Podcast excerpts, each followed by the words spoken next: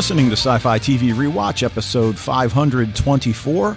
My name's Dave, and I'm joined, as always, by my co-host, Wayne, as we continue to discuss Season 2 of the Apple TV Plus series, Foundation. And no fear, we'll be around because we are not under indictment, though you're kind of under work arrest at the moment. Yeah. So very similar. Yeah, back with the kids today. Back with the kids, yep. So, I was going to kind of tease you about that, but then we got to talking about your son that's getting ready to, take up posting with this Peace Corps. And, man, as I was saying, it's just so impressive. And, I think young people get a bad rap sometimes, but, I think when we see how young people really got out to vote in our last election, and hopefully they'll do the same in 2024.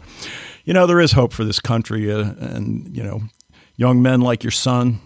Now, the good thing, though, is frees up the studio in the basement. It does.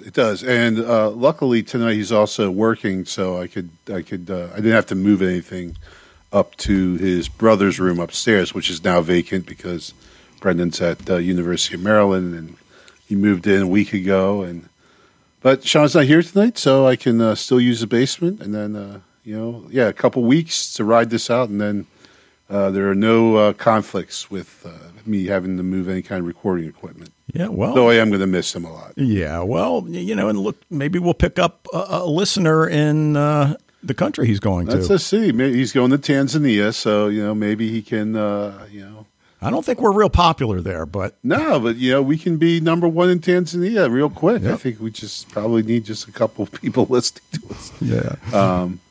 It's an absolutely gorgeous country. And though, a lot of poverty, obviously, with the Peace Corps, but it's a beautiful place, and he is really, really psyched about going there. And, he's really charged up about... doing good in the world and helping people out. So I'm very proud of him for that. Yeah. Cool. All right. Well, you guys out there, if you want to contact us with episode feedback, questions, comments, whatever, scifitvRewatch@gmail.com is the way you can do that. Check out the Facebook group if you haven't done that yet. And in one short piece of housekeeping news, we are going to cover, as I think most people suspected, Season 3 of Ragnarok, which has already dropped on Netflix, 6 episodes, once again, the third and final season. So won't be until we're completed our run with Foundation, but looking forward. Have you watched it yet at all? I have not, because I was thinking about watching it, and then we decided we were going to do it, so I'm like, okay, I'll wait till we record, and then I'll watch it then. Yeah, I nearly watched it. I called it up, and I thought, no, I'll go ahead and wait. And fortunately, I found something else, which I'll mention in what I'm watching. But we'll let you go first this week. Okay. Well, the big one was Ahsoka, which came out on Disney Plus this past Tuesday, I think. And as a massive fan of Star Wars Rebels, that being one of my not just favorite animated shows, but one of my favorite shows, period. I was thinking, actually, that if, the desert island thing, if you were stranded on a desert island and could only have one show, that, of course, that begs a lot of other questions about your desert island. But still, I was thinking, would I pick Star Wars Rebels? I think, it is definitely a possibility, that's something I'd pick. The L Word also would be a potential. You might be surprised, but I thought maybe that could be one of the possibilities, just because of there's so many episodes and everything. But, okay. Wow. But so as a fan of Rebels, this is pretty awesome to see some of my favorite characters of there, especially my absolute favorite droid, which is Chopper, to see him in action and, being a wiseacre again, and Sabine Wren and Harrison Dula, and, of course, Ahsoka Tano, who has been, a character throughout both the Clone Wars series and Rebels. So, and to watch these actors put them into motion, and it's so funny. I was talking to Sean; doesn't want to start watching it because by the time he ships out, it won't be done. So he won't. He basically won't get to see the end of it for quite some time if he started it. But he asked me about it, and I said, well, you know, like most of the characters, like I pretty comfortable with them, except for Sabine Wren. But then I thought, but you know, like she in Rebels, she's young. She's very young, like maybe 15, 16 years old, maybe slightly older than that. And this is 10 years or so after that. So obviously a person, as we know as teachers, that what a person is like when they're 16, 17 years old is much different from where they're at when they're 26, 27 years old for most people, not everyone. So, you know, the fact that her character is so different, well, it makes sense. She's older. She's more mature, right?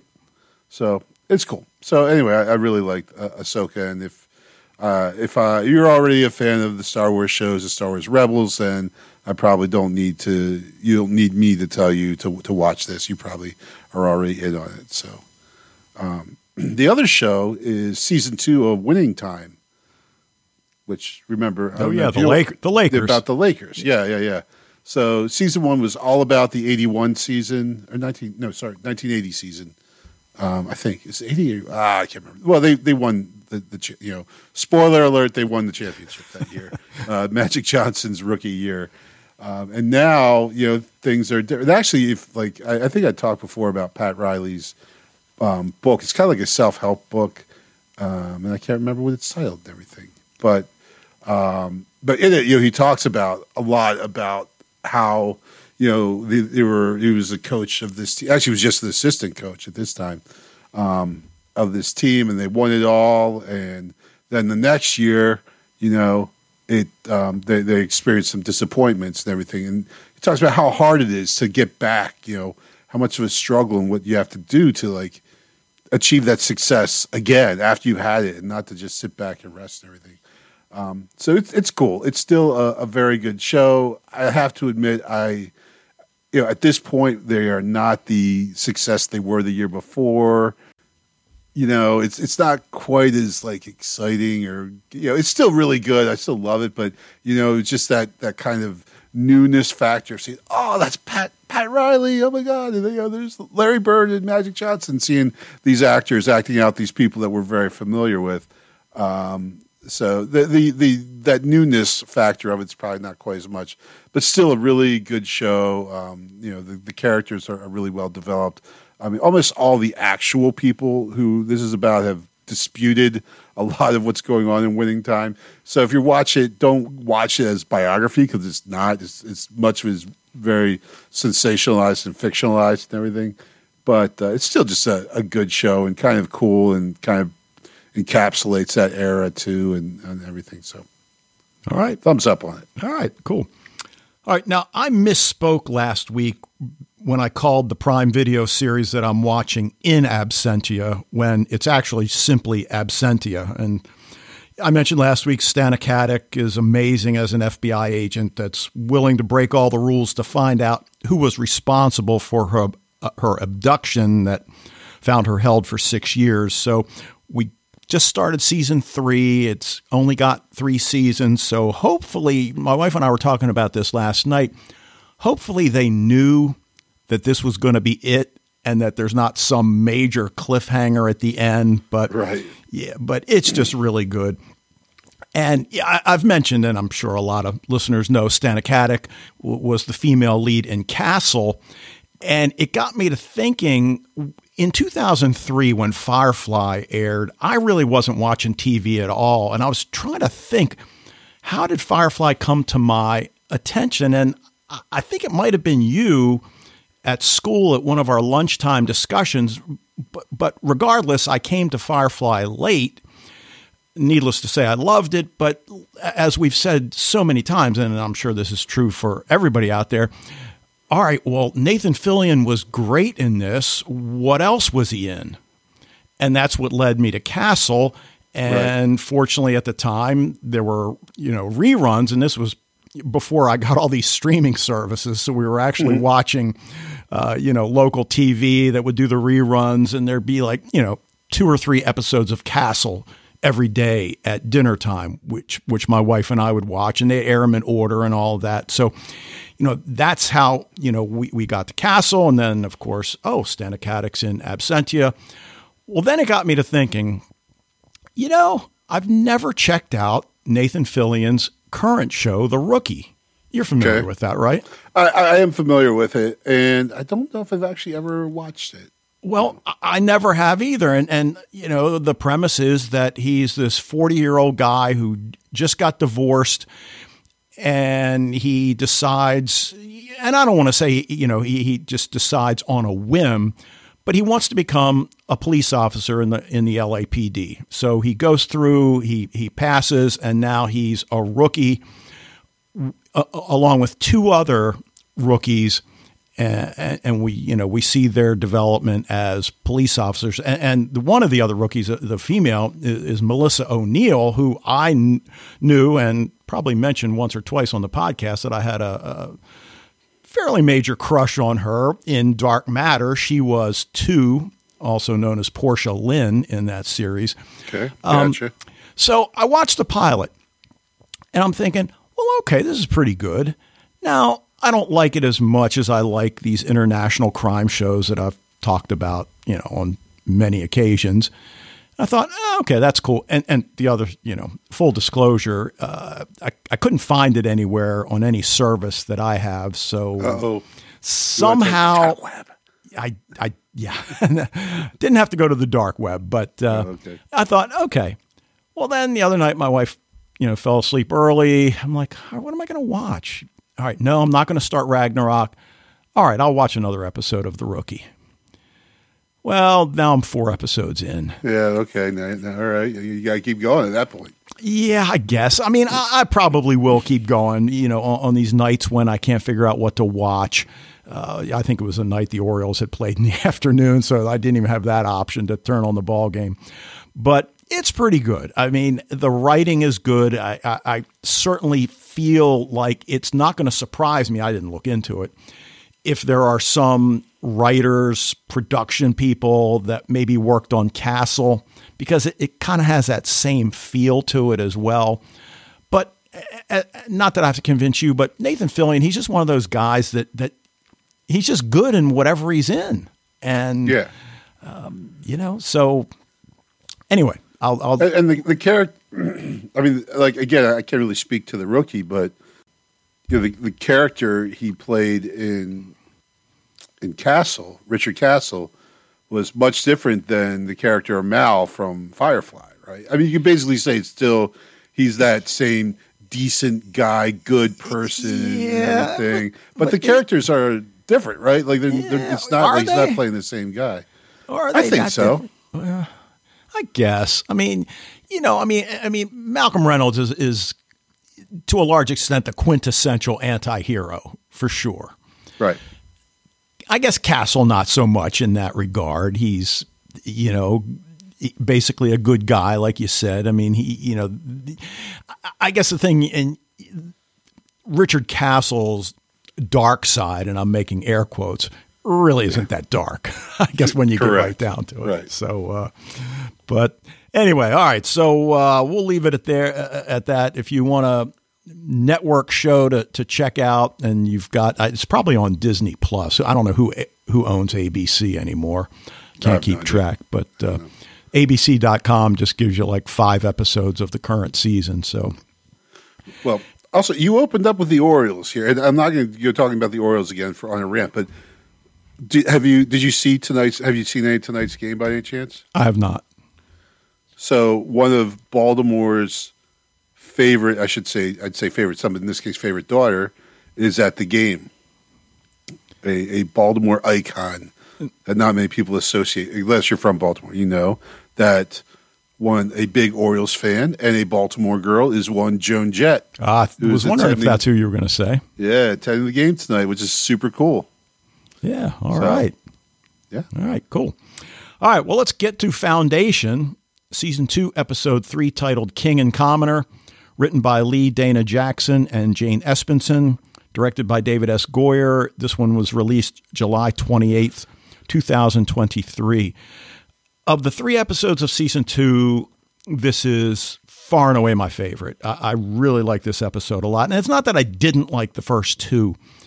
And maybe it was me. And, you know, as we said in the first 2-week discussion, I was having a difficult time just really putting everything together. And, you know, you mentioned you did the rewatch of season one, and that probably would have been wise on my part. But whether it's that I've got my feet on the ground now, or this was just a damn good episode, I guess it doesn't matter. There's probably really a little bit of both of those, I think. And I think the introduction of Hober Mallow really made it for me that with this one, because here's a character who really, which I thought we had actually a good job with the new characters of, Polly, not necessarily a new character, but he's kind of new to us. Well, Brother Constant. I was trying to remember her name yet. Brother Constant as well. There's two characters who were great, and we get to see more of them. And then this really electric new character in Hober Mallow, who is, you know, I believe Alan's going to talk later about kind of comparing the characters in the book to the series. And we are just way like this at this point. It bears very little resemblance at all to the book, so it's not to even talk about it. I just want to one thing I just say is like. In my mind, you know, like the warden who got fried last week, when I first saw him, like, oh, that's got to be Hober Mallow, because he looked exactly like I pictured him. That, you know, that actor basically looks like exactly like I feel like Asimov described Hober Mallow character. You know, big, burly, white guy, you know, square jaw, cigar smoking kind of dude. And the actual character of Hober Mallow is so different, and it's awesome. Like I think it's just great how they're kind of taking it and making these characters their own here. So well, and the other thing that was so great about that is the way they took us from his initial introduction with that conversation with I don't know what that dude's title was, to the end when he escapes and steals Polly's ship. I mean, it really just did not take long to get from the beginning to the end, yet it did not feel rushed. So I think one of the strengths of this episode is clearly the characters, in the introduction of some that we haven't seen, but the writing is just so tight in this one. But yes, well, there's one Miss Jane Espenson. Yeah, no kidding. One of the writers, so I think, that is a sign of quality right there. Yeah. So who's the king and who's the commoner? Well, I think we have a couple kings and commoners here, don't we? We've got Empire and Bel Riose, and we have Bel Riose being the commoner. Yeah. Okay. Yeah. You know, and then Hober as the commoner. And the, what's it, Comdor Argo, who seems very kingish, right? Sitting on the throne and everything like that. Okay. He was the guy that Hober took advantage of. Yeah. Okay. All right. Well, and that's swindled maybe. Or, yeah. Right. Okay. And that's pretty much what I thought as well.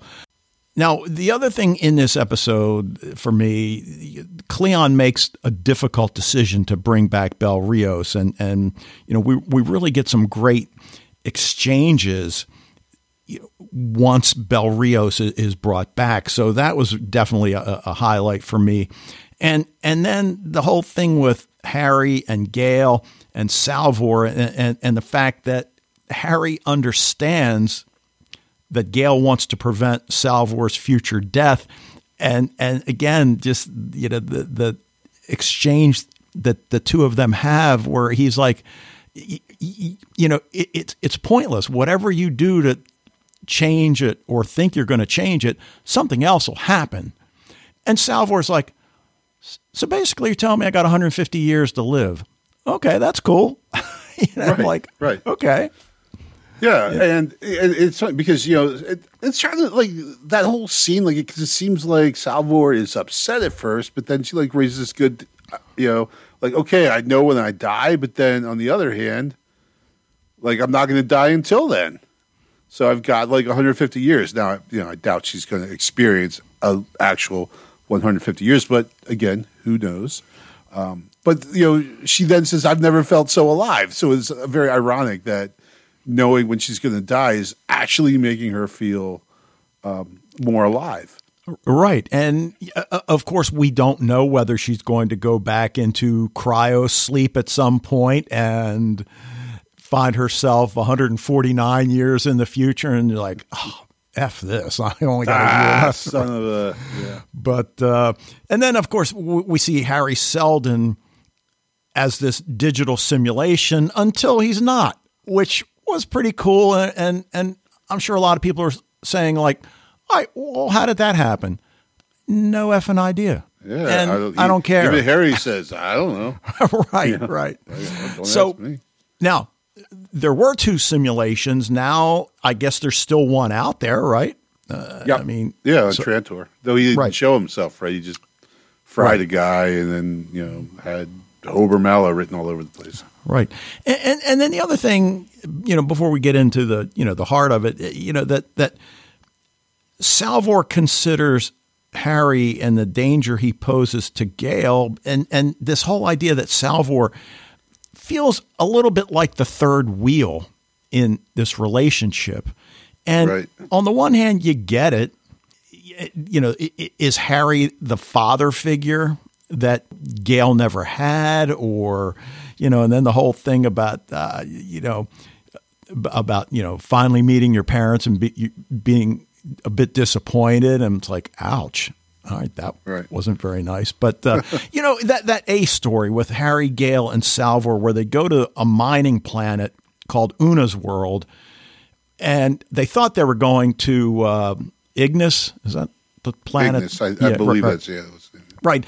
And Salvor's like, wait a minute, this isn't Ignis? I had to, you know, make a quick stop off to consult Kalle. Did I not mention that? I thought I mentioned that. I don't know. Right. So obviously the two of them know each other. We don't know what Kalle is. And I think Alan brings that up in his feedback. And again, like, you know, how Hari now has a physical body. I don't care. I mean, it's cool that he does. All right, let's move forward with the story. Right. Yeah. Well, you can see, like, I get, because again, this is something that's not in, you know, there's no Foundation Asimov as well. If you'll forgive the pun there, you see why you can see why they did it, right? We can't have, you know, Hari Seldon as a character, but just as some hologram, right? We want him to be able to interact with the world around him, you know? Right. And it's almost been kind of a cheat the way they've done it up to this point. Yeah. And it feels no less of a cheat with what they did. But as you said, I'm okay with that. I don't care. Right. You know? I mean, in Andromeda, Lexa Doig's character, Rami, eventually gets a physical body for all intents and purposes. And makes that same kind of transformation, although there's an explanation for how that was done, but. Yeah, you know, maybe they'll give us the explanation. I think the vague "I don't know" doesn't really work. But I also think we haven't seen the last of, like, Kalle. I guess. Yeah, I can't remember how they pronounce it. I don't think we've seen the last of her either. So yeah, I think we'll eventually get. But like you said, at this point, I don't care how it happened. It's cool. You know, it happened. Yeah, it's cool. Yeah, I'm good with that. One thing I just wanted to say also is, you know, when Hari is, like, telling Gail, listen, you are trying to shift, like, big events to save one person. Yes. When that's, like, not how psychohistory is, like, the opposite, right? Like, individual people don't really matter in psychohistory. It's the big picture, right? The big events that matter, which are in places driven by people like Salvor Hardin. But like you said, well, if she weren't there, it would have just been someone else would have taken care of business. You know, someone would have stepped up. Right. So and he knows Gail knows that, which is part of the problem, I think, for Hari. That she should know better. But we understand why she doesn't. We understand. Yeah. So, yeah. Well, he tells them, you know, if I'm not back in 6 hours, just leave. I was a little surprised that they were ready to leave. And in fact, they started and we got a cool scene where the ship, I guess they're on such thin ground that the ship crashes down, and we get those mechs or whatever they're called that start attacking them. And they're like some monster robots. Right. And really very, cool. I have my notes, very Star Warsian escape. Yes. Very much. Which, yes. Again, I'm not a huge Star Wars fan, but as far as action sequences go, those are some of my favorite. And yeah. This one was great. I think shot. I literally said they owe this escape to George Lucas. No question. And you know, so they get out of there, but then they detect a life form. And it goes back to that, well, uninhabited doesn't mean alone, Harry tells them, and whether he was referring to the mechs that attack them, or whether he, you know, was, you know, really looking at, you know, a couple hours into the future, knowing this is what his outcome was going to be. But we don't know. We don't know whether Harry went here to get a body or if he went here for some other reason and this is what he ended up with. Well, Harry said he didn't know. Like before he went into the cave again, hello, Plato. Before he went in, yeah. he said, I don't know what's going to happen. So he is really throwing himself completely into the arms of psychohistory to the degree that, like, you know, we think of Hari Seldon as this master manipulator, but he's just like, no, I'm just kind of going with it. Like, I don't know what's going to happen here. We'll figure, you know, but I know this is what is supposed to happen. Right. And, you know, we're finally left with the fact that his consciousness has been transferred into a body. And now the three of them are for real at this point, you know, all three of them. And I guess Harry's consciousness is no longer in the ship's computer. We don't know that yet. Well, certainly, I think we do, because they moved him into the Prime Radiant. Oh, right. So they could take him out to the cave, and then he went into the cave. Right. And then he came out as a real boy. Okay. Okay. So no longer in the Prime Radiant. So, right. Hopefully she kept that. It's a cool art piece for sure. Yeah. And it's, I think there's a lot of still pretty useful information on it and everything. So. Yeah. Now, the B story, I guess for me, unless there's something else you want to mention about Harry, Gail, and Salvor. I don't think so. I might think of something later. Okay. Yeah. The return of Bel Riose from this penal colony to Trantor. I said what? Colony? Yeah. Yeah, that. I will never grow up, Dave. You know what? Honestly, and I guess there's many reasons I love my wife, but the whole "that's what she said" never fails to put a smile on her face. And she must have inadvertently set me up, literally at least 5 times today. So right. Anyway, so Bel Riose returns to Trantor in service of Empire at the behest of Demerzel. Great scene. Right away, we're introduced to Bel Riose as a prisoner who, despite the fact that he barely looks like he's holding on, right, goes to the defense of an even weaker prisoner. Right. And he knows he's putting his own life on the line, yet he does it anyway. So right away, we're told what kind of man Bel Riose really is. I mean, you know, we know he was a general that defied Empire and won a battle. Yes, but well, and you know, we know that he did that to, you know, A, win the battle, but also B, to save people's lives. Right. And so we see that is, like, obviously the biggest kind of driver in his personality is to help others and to save people. She offers him that chance, and as it turns out, it looks like it's a recon mission, and of course he's like, you want me to be a spy? It kind of beneath me. But if I understood correctly, they want him to go to Sowena, which is that planet, I guess, where we first see Polly. Yes. And Brother Constant. And I guess the idea is that, you know, revolution is brewing. We need you to see if there's really any danger there. So, okay, fine. But I guess for me... And take the fleet with you, by the way. Oh, my God. I mean, it's probably delivering a little bit of a message. And wow, time. And we've talked about the world building and talking about owing, you know, a debt to George Lucas or, you know... There's some pretty cool CGI in this episode. There's some extremely cool CGI. I mean, the production values of the show is out of this world. Yeah, it's incredible. Right. Just like, you know, like I said, Dave. Again, I have to mention your Strange New Worlds and everything. I know. Eventually, I'll probably break down. So, but we get that great reunion. It just. Again, the writing is just so powerful, that touching reunion scene with Bel and Glawen, that each thought the other was dead. And you see the one that, you know, he's a good looking guy. He's got a clean uniform on or whatever he's wearing. And then you see Bel and it's just, I don't know. To me, that was just the most powerful scene in this episode. Well, because, you know, what we've seen of Bel Riose is this defiant, tough guy, right? Complete badass. And then he sees his husband, and I think Fred uses the word fragile, and I completely agree with that. He just, like Ben Daniels.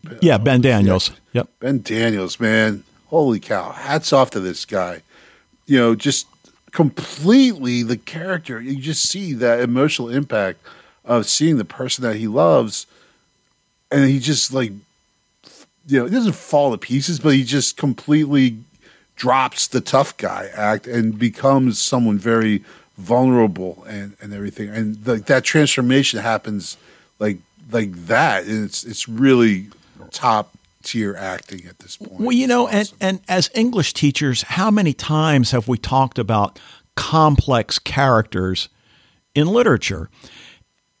And yes, he is so vulnerable, so fragile in this scene, and yet a few minutes later, he's had a shower, a haircut, and a shave. Well, actually, at first he says, no, I want Empire to see me as I am. Yeah, which was, again, badass. Yes, and as you said, stands up to him, and Empire doesn't know what the hell to make of it, and he is testing him, and you get the sense that Brother Day doesn't really know what answer he really wants out of Bel Riose. Right. And he totally was like, you know, because Demerzel was like, so that was the right answer. She's like, I don't know, maybe. Right. And you understand. And I love the fact that Day said, look, you embarrassed me before. And I think that's one of the things that I think is so great about Day's character. I mean, we talked last week about his realization and recognition that things can't go on the way they've been. And that I'm going to get married, I'm going to have a child the old-fashioned way. Well, maybe the old-fashioned way. We don't know yet. I mean, he's been practicing with Demerzel, right. So you know, so we'll see. But intercourse was off the table according to the what's her name? Yeah, we'll see. We'll see. But you know, he is cut, man. He is a magnificent figure. So you know, it made that admission, which I think was probably pretty difficult to sell, particularly to his brothers. But then, you know, just admitting that you know, you embarrassed me, and you know, Bel is able to stand up, and that whole thing is about, look, you know, he's been dead for 6 years, so you know, if you kill him, you kill him, and of course we know. Inside, it's got to be tearing him to pieces to say that, but you know, there's an element of truth to it for sure. Yeah, he's got a good point there. Right. It's like, I already thought he was dead. Right. So what are you gonna do? Right. And then that comment to his husband that a weak emperor needs a strong general. You know what he means? I don't know that I see Day as weak. I feel like, okay, fine, in this battle that, you know, got Bell sent to the penal colony. Yes, I said it again. Yeah, I was going to just let it go this time. Okay, fine. But we don't necessarily have any evidence of anything else that Day has done, you know, that would question his competence as Empire. So right. Well, and punishing Bel Riose is not necessarily incompetent, right? But it does. I think we talked about. I don't know if it's last week. It must have been last week. You know, it does. I think reflects a certain level of weakness that, you know, you can't sustain one of your soldiers thinking on his feet, right? Like you take it like he disobeyed an order. I would take it as like, well, he improvised and he came up with a solution because he's the guy on the battlefield. You're not. Well, right. But what we don't know, did everybody on Bell's ship hear Empire give that order and then watch as Bell disobeyed the order? Right. I mean, if it was simply behind the scenes where Empire gave him that order and then he, as you said, improvised and won the battle, yeah, then that's pretty bad that this was how Empire dealt with it. Because as he said last week, we can't have following orders become optional. And you understand that. But there's got to be some room for improvisation, which if we were doing a sports podcast, here's where we talk about that's one of John Harbaugh's strengths, that he lets his players do their thing. Anything else about Bel Riose and what's going on Trantor?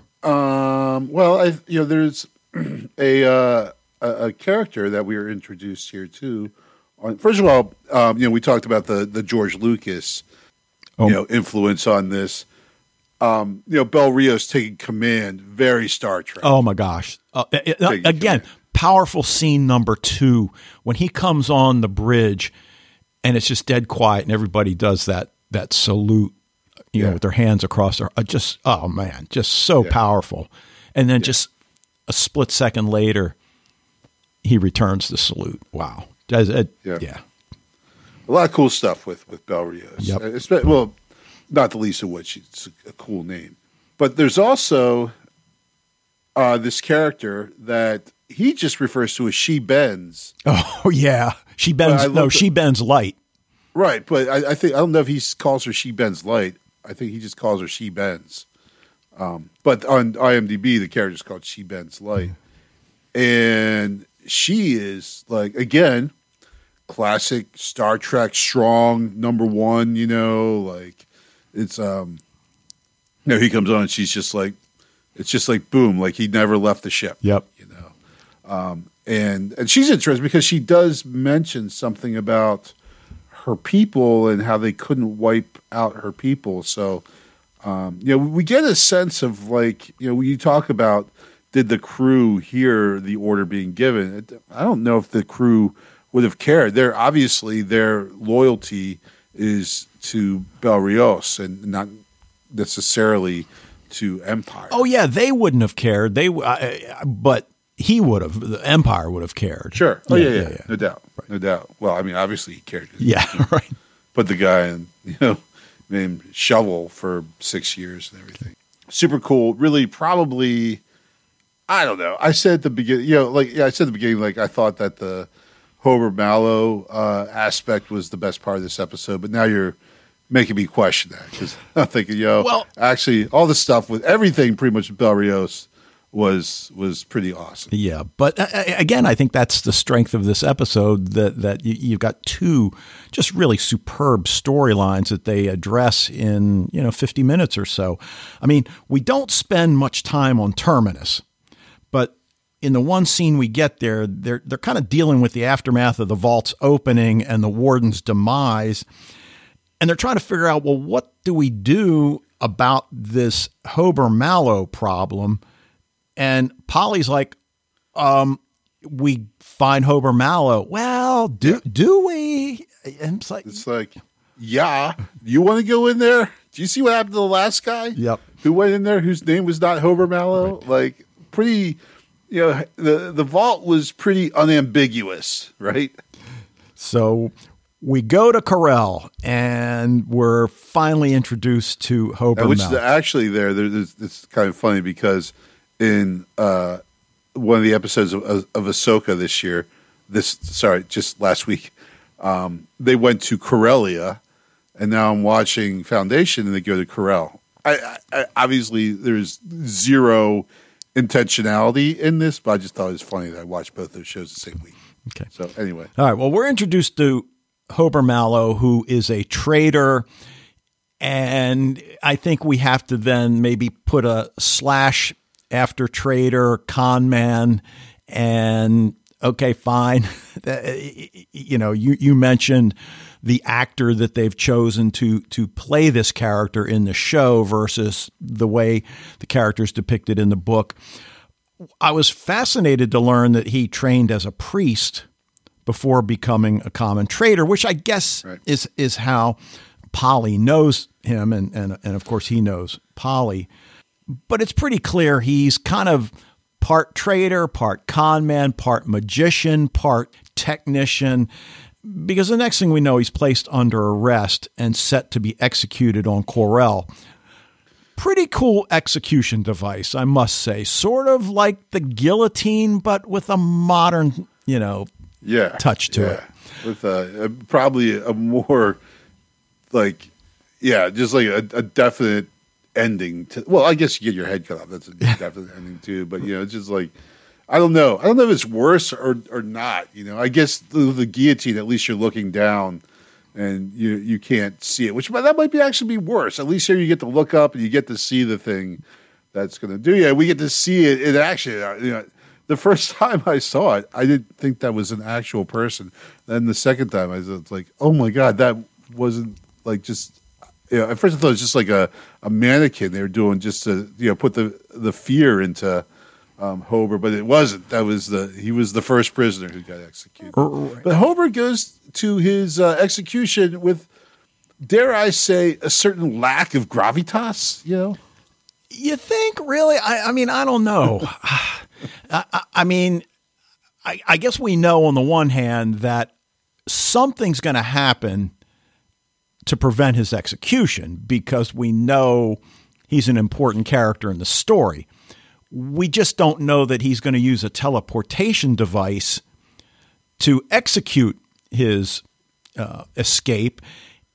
And in addition, get whatever that stone is that was in the, what was that guy? You mentioned he's not an emperor. He's something. I don't know. No, he's Comdor, like Commdor, Comdor Argo. Okay.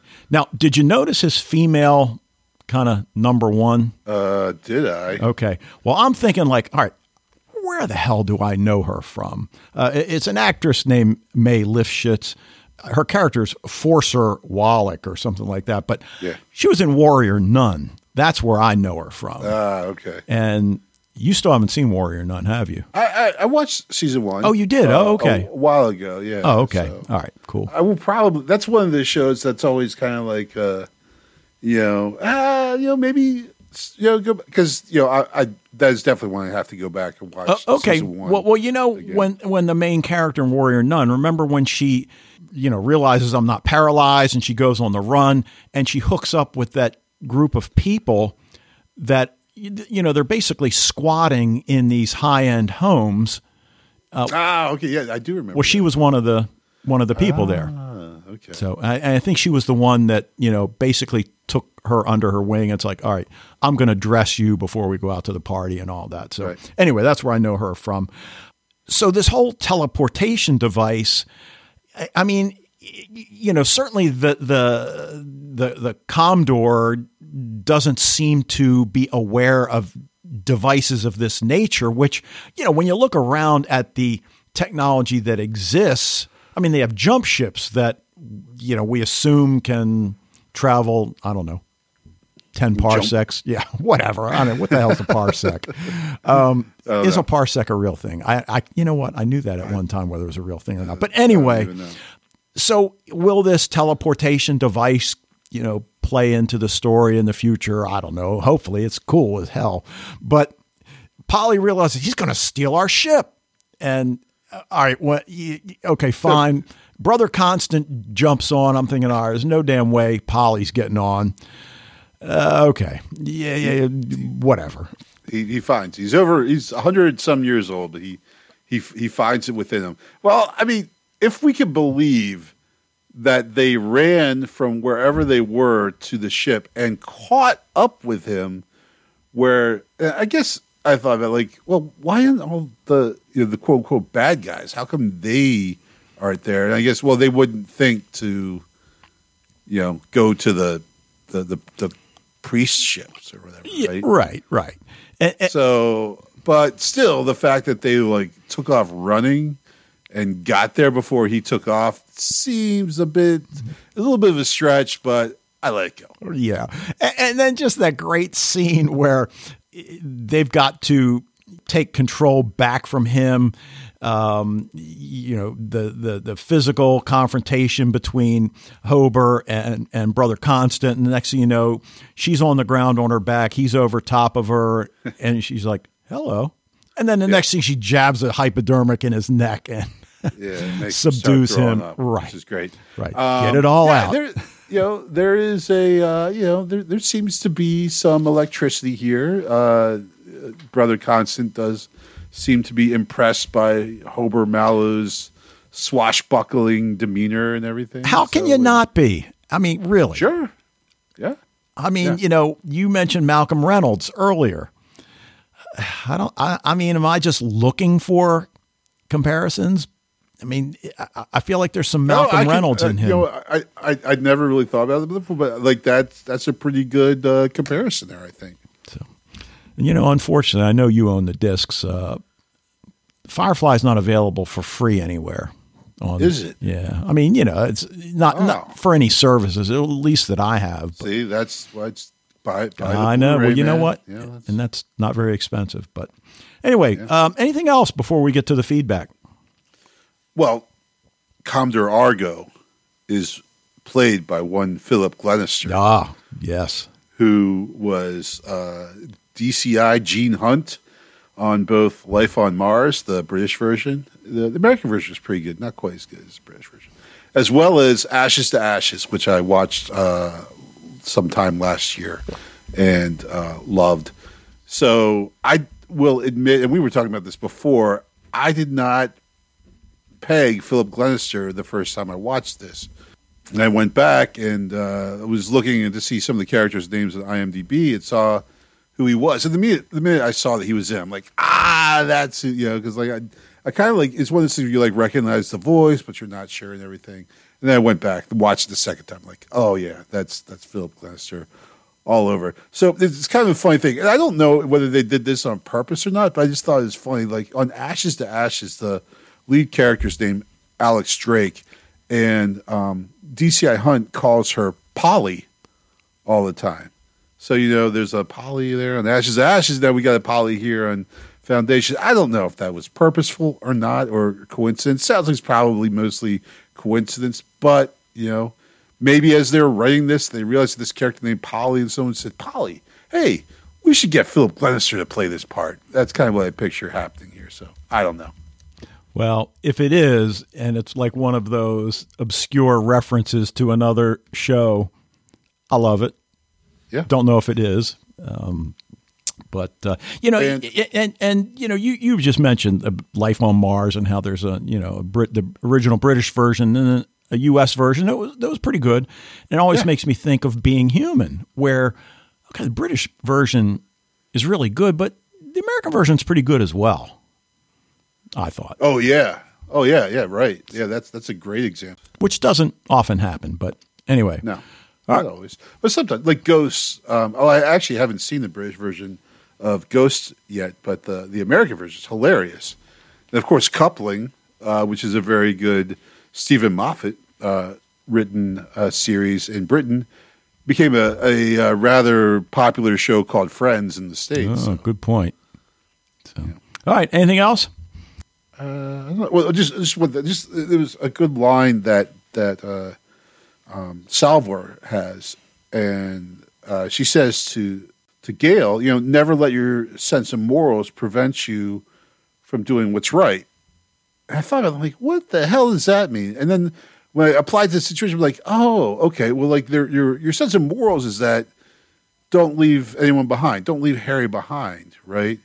But on the other hand, doing what's right, especially, you know, in this situation, is probably to, you know, split and get cracking on forming the second foundation, right? Right. On this other world where they know they're supposed to be.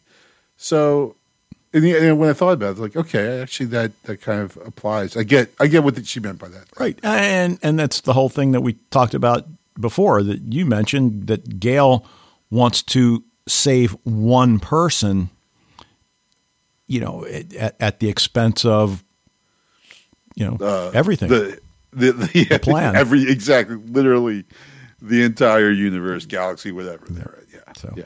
So the one scene where Demerzel and Empire are watching Bel Riose and his husband, you know, I assume eventually making their way to off stage. Oh, I know what you're talking about. Scene.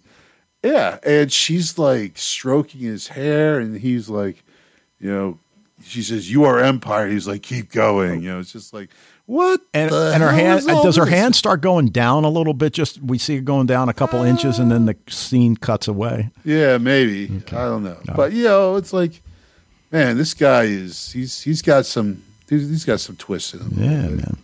So, all right. I mean, there's nothing wrong. Like, you know, like there's nothing wrong with watching gay. I'm not saying there's anything wrong with watching gay porn or anything like that. That's fine.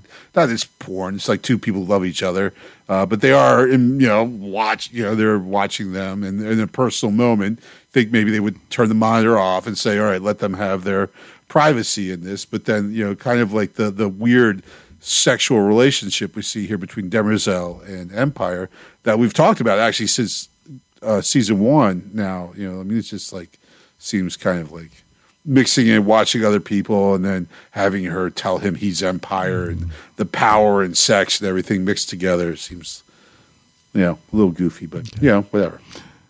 To each their own. Yeah. All right, well, let's get to listener feedback. What do you say? Sure. All right. We'll hear from Alan in England, and we'll be right back. Hello to Sci-Fi TV Rewatch podcast fans. This is Alan from England here with feedback mostly about Foundation Series 2, Episode 3, King and Commoner. What else I'm watching? We finished watching Quantum Leap Season 1, and I really enjoyed that, with a couple of twists in it. Makes you wonder what's going to happen next. I started and almost finished watching Season 1 of Invasion, also on Apple TV Plus. I'm really enjoying that. And now I see that Season 2 has just started, so that's excellent, if accidental, timing. To Foundation, King and Commoner. At last episode, I was possibly comparing a little bit too much to the book and getting a bit confused. This episode, I enjoyed it so much, I didn't really care what was in the book. As they touch down, or beneath, the surface of that planet, we see that giant hand from that statue almost gives the statue of Arthur Dent in the second radio series of Hitchhiker's Guide to the Galaxy a run for its money. Nice phrasing. Stay alert. Why? It's uninhabited. Uninhabited doesn't mean we're alone. That sounds like it could have come straight out of a Hitchhiker's Guide to the Galaxy interplay between Arthur Dent and Ford or Zaphod. The Foundation are a bit upset about the recent immolation of their previous warden, and there's quite a good discussion about, well, how the first crisis was more of a general thing, which didn't mention Salvor, but now, in this crisis, they've definitely mentioned Hober Mallow, and why are they specifically requested, which really could only be because there's some kind of sentience inside the vault. It seems from Polly that this Hober Mallow is about the worst, most unreliable person ever. Selling 38 of Seldon's finger bones reminds me of something similar from Blackadder Season 1. Harry and Gail aren't getting on, but they do eventually reach the mountain/statue. I wondered if we were supposed to know who that statue was of, but I couldn't make anything of it. We get acquainted with Bel Riose, his sense of judgment and honour, as Demerzel makes him an offer he won't refuse, but will try to renegotiate. However, as with tyrannies down the ages, while a downtrodden person might not fear their own death, they might agree to do something to prevent somebody else's. Gail turns Tomb Raider to reveal a very not-dead Kalle, who then supports Hari, and one or other of them then immediately shuts out Gail. Comdor Argo, superbly played by Philip Glenister. It's not Life on Mars, but it is Life on Corel. Then Hober Mallow is shown as this master trader, a real rogue's rogue, a Han Solo before Han Solo was even a twinkle in George Lucas's eye. I really enjoyed that first switcheroo. The castling device is so clever that if it wasn't in the original book, then it should have been. Maybe it's the basis of a fringe device to span the worlds. I love the way the Comdor is completely taken in while stating there's no way he's going to get taken in, and how this is setting something up for later which I completely didn't see coming. Riose wants to meet the Emperor, warts and all, and gets a one-on-one meeting, is reunited with husband Glawen. I did suspect that maybe they were a clone or something at first, so I'll keep my eye on that. When Bel is all cleaned up, I thought the actor was Michael Fassbender, but actually it's somebody called Ben Daniels. Hober looks completely confident and at ease, even in the prospect of certain death.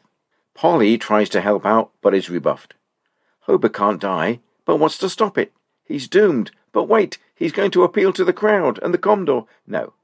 He even talks about having no move that won't put him in check, and I still didn't see what was coming. Then we see different eyes and hear a different voice emanating from behind the mask. Yep, they've been castled. I actually punched the air. I was so happy with this whole exchange. Brother Constant was similarly impressed, I thought. Bel Riose is off to the outer reaches. Gal and Salvor rescue a reconstituted physical Hari. There's just no stopping him in this reimagining of Foundation. I got a feeling now he's going to outlast everyone until the rise of the new empire.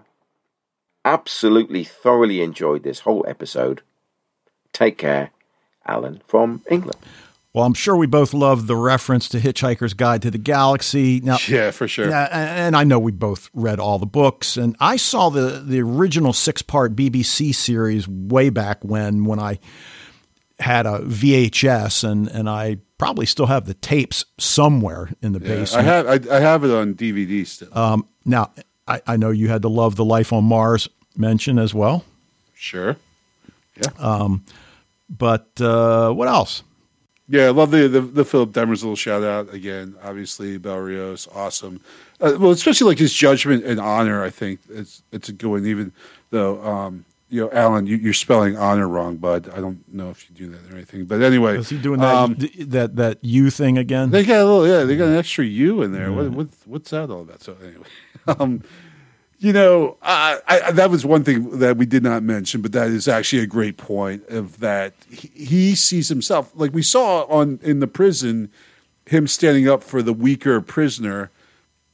And, he tells his husband, I keep saying his husband because I completely forgot his name. I think it was Glawen or something like that. He says, listen, all of these people are unimportant to empire, right? So, he says they're disposable, right? And he says, I'm the only person that's not disposable, so it's my job to look out for everyone else. So he takes, that responsibility of protecting people that we saw in prison, and he's applying it to the whole empire. And that's like, man, I love this guy. Yeah, right? Yeah, really. I love this guy. Like, this guy's awesome. So, that was great. All right. Well, let's hear what Fred's got. And we'll be right back with that. Hello, Dave and Wayne and all listeners to Sci-Fi TV Rewatch. This is Fred from the Netherlands with some feedback for Foundation, Season 2, Episode 3. Okay, let's start with what am I watching? I'm still slowly watching the Shannara Chronicles. I'm rewatching more or less in snippets, Imposters. I talked about it before. It's a great series of 2 seasons. Dave knows it and also likes it. But I gave the tip to my wife and she is watching it. So I sometimes watch some of it along and it's still great. As said before, my wife and I rarely watch something together apart from Star Trek. So that's nice that she indeed liked this as well. I'm quite disappointed and actually angry that we don't get a next season of The Peripheral. Really disappointed about that. To ease the pain, fortunately, there is a 3rd season out of Ragnarok, and we will get, although it was cancelled, a new season of Warrior Nun. I think we can expect for the upcoming period quite some surprising cancellations, and that's actually possibly linked to the strikes. At least that was one of the arguments they gave for The Peripheral. I'm actually at the point that I don't seek any logic anymore into cancellations or continuations of series. It feels for me as a kind of randomness. Another bummer was some time ago the cancellation of Snowpiercer, as Wayne also regretted, made by one of the directors of another well-known series called Beep. I don't want to mention the name of that one, otherwise Dave has to do a rewatch. Okay, let's go into Foundation. It was a little disappointing not to have a continuation of the interaction between Queen Sereth of Cloud Dominion and Brother Day, but perhaps that will be the next episode again. I love their banter. Which banter I didn't like so much is the banter between Gail and Hari. Or actually, it's not a banter. It's more like a real kind of hatred almost. We have a new unconceivable story. So Hari and Gail meet this Kalle. And she's living there as a AI probably. And what's crazy is that at the end of the episode, Hari is back into a corporeal, I assume, human form. Huh? What? So we hadn't the interaction between Day and Queen Sereth, but we did have the interaction between Day and General Bel Riose. Was a kind of different, but on the other hand also a little bit the same.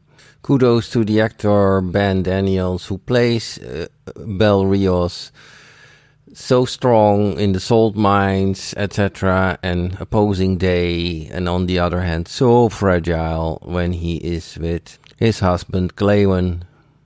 In his salt mine appearance, he reminded me a little bit of Catweasel. I don't know if you know that in the US, but Alan certainly knows him.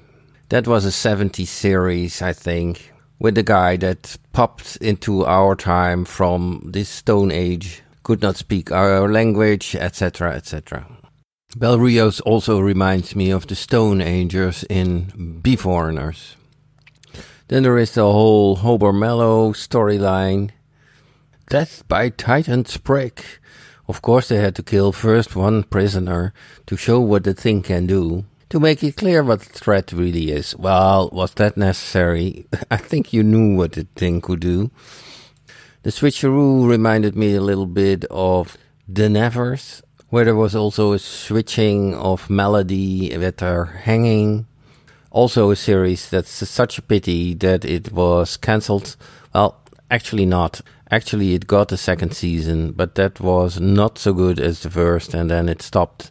And with the quality of the 2nd season, I had less problems. But that's perhaps also because Joss Whedon didn't manage the 2nd season. But if he would have, that could have been also a series with so good and nice potential. Loved the premise and loved the acting. And the 2nd season was only for a very short while available on a channel like Tubi or something like that. But not on Netflix, so just such a waste.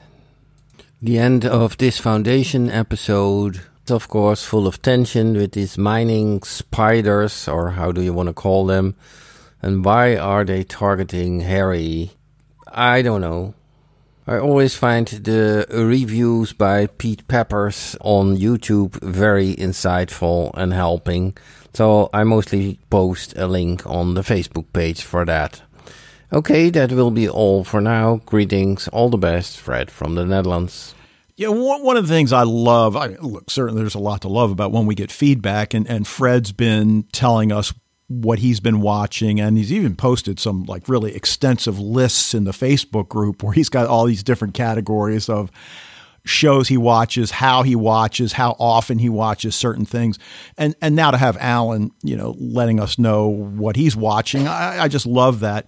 So Fred, I definitely agree about the random feeling that we get with these cancellations. I think we've all just given up trying to figure out why a streaming service cancels a particular show. And I think Fred's referring to the Peripheral, but especially ones that are successful, you know, you know, I don't know. It's just, it's crazy. And I know these shows are expensive and everything, but I don't get, and I said this last week, I don't get how, as Fred alluded to, that, oh, it's because of the strike. Well, now, wait a second. Hold on. Isn't everything affected by the strike? So why are these shows getting canceled, right? How come you're not canceling every show everywhere? You know, like it just doesn't – I don't know. Yeah, no. That's a good point. And again, we don't know – I mean, certainly we've seen shows get picked up after they've been canceled. You know, I mentioned Warrior Nun a few minutes ago, and you know the fan, you know, clamor on, you know, the internet, you know, got it a return for a third season. So who knows? Maybe somebody will pick up the Peripheral, but like you said, it doesn't make any sense to use the strike as the reason for the cancellation, unless there's something that we don't know about. And you know, one of the things that I've run across with some of these international shows is that, and I've also mentioned that it's really difficult to find information, at least for me, about certain shows and, well, what's up with this? Why didn't it get this season? Is it getting, is that a lot of times it appears that networks or whoever takes so long in making a renewal that even one of the lead actors goes and takes another job. Right. And then, oh, okay, we are going to give you a season 2. It's like, well, you know, if you'd have told me 2 months ago. So, you know, who knows? I don't know. But, you know, Fred also mentions about Kalle and the lack of clarity about what she is, who she is. And like we mentioned, I don't care. She's cool. You know, the fact that she is, and the fact that Harry's got an actual body. Right. Whatever, you know. Which, you know, leads me to think that maybe Kalle or whatever is not an AI. I tend to think that she is. She lives in the mountain? Like an actual person. Okay. Yeah. You know, obviously I don't really have evidence to back that up. It's just my kind of gut feeling with her and the fact of Harry now having, you know, a corporeal form. Makes me think that, I mean, and also like Gail says something like there, it was, you know, like even Gail says, I think she, like Gail feels like she was alive, right? Yeah, because she's amazed. She's like, you know, how can she was supposed to have died ages ago, you know? So Gail clearly thinks she's not an AI. So that's I'm kind of going with her feeling there. All right, anything else about Fred's feedback? Fred had mentioned how, you know, Ben Daniels, when we first see him. The other people that he kind of remind me of. When I first saw him, I thought he was kind of like you couldn't, like, because of the hair and the dirt, his face is difficult to discern. But the voice to me sounded a lot like Ben Mendelsohn's, who's, you know, a really incredible British actor and everything. So that's who I thought it was at first, but obviously he's not. But Ben Daniels, like I said, I just can't. Hats off to you, man. That was a tour de force acting job in that guy's part. All right, Alan, Fred, thank you guys. Great stuff as always. I know this is going to be radical, dude, but I'm going full A. I just really love this episode. I just can't find anything to criticize it for. I thought the writing was great. I thought the action sequence were amazing, particularly, you know, the escape Gail and Salvor, you know, get out of that underground with the mechs, you know, the emotional content, the introduction of Hober. I don't know. I'm just going A. All of that stuff you said is great. And but I don't like giving out A's, right? Is one. And two, I'm just grading it down a little because I just thought the ending was so awkward and lame. Like, you know, Harry, first of all, the whole countdown thing, like, oh, you only got a couple of seconds left. Get him. Oh, are they going to get Harry in the ship? Oh, I don't know. Well, yeah, of course they're going to get Harry on the ship. And then, you know, they get him and he pulls up and he comes to, and like, what happened? He's like, I don't know. It's just like, come on, man. Like, I don't know. Like, even both times I watched it, I can see that, sure. That just seems so, like, so the ending, I just, like, I love the fact that Harry's got a body now and everything. And I get why they did that. It makes narrative sense that they did that and everything. But just the whole ending was just kind of like, there was just too much of that cliche elements there, and then, you know, the I don't know, like, give me a break. So all right, fair point. It's still A-, though. It's a very good grade. It is. You know, it like, is. My students don't always believe that, but yeah, it's still it's a nice grade. So, okay. All right. Well, we will leave it there. Going to reach I can't remember whether. Oh no, I think there are 10 episodes in this season. I think it's just 10. Yeah. I mean, I was going to say next week we reach the midpoint, but no, that's not true. Next week is episode 4, but. That will do it for this episode of Sci-Fi TV Rewatch. Thank you for joining us. Love to hear what you think about Foundation, cancellation of the Peripheral, our return with Fringe in a couple months or so, the fact that we're going to do Ragnarok's final season 3. Join the Facebook group if you haven't already. We'll be back next week to talk about episode 4 of season 2 of the Apple TV Plus series Foundation. But until then... Okay, well, you know, Dave, obviously I love all our Patreon listeners, and I thank you for everything. But, you know, Dave, when we have Patreons, you know, you got to watch your words because we're back in their service now.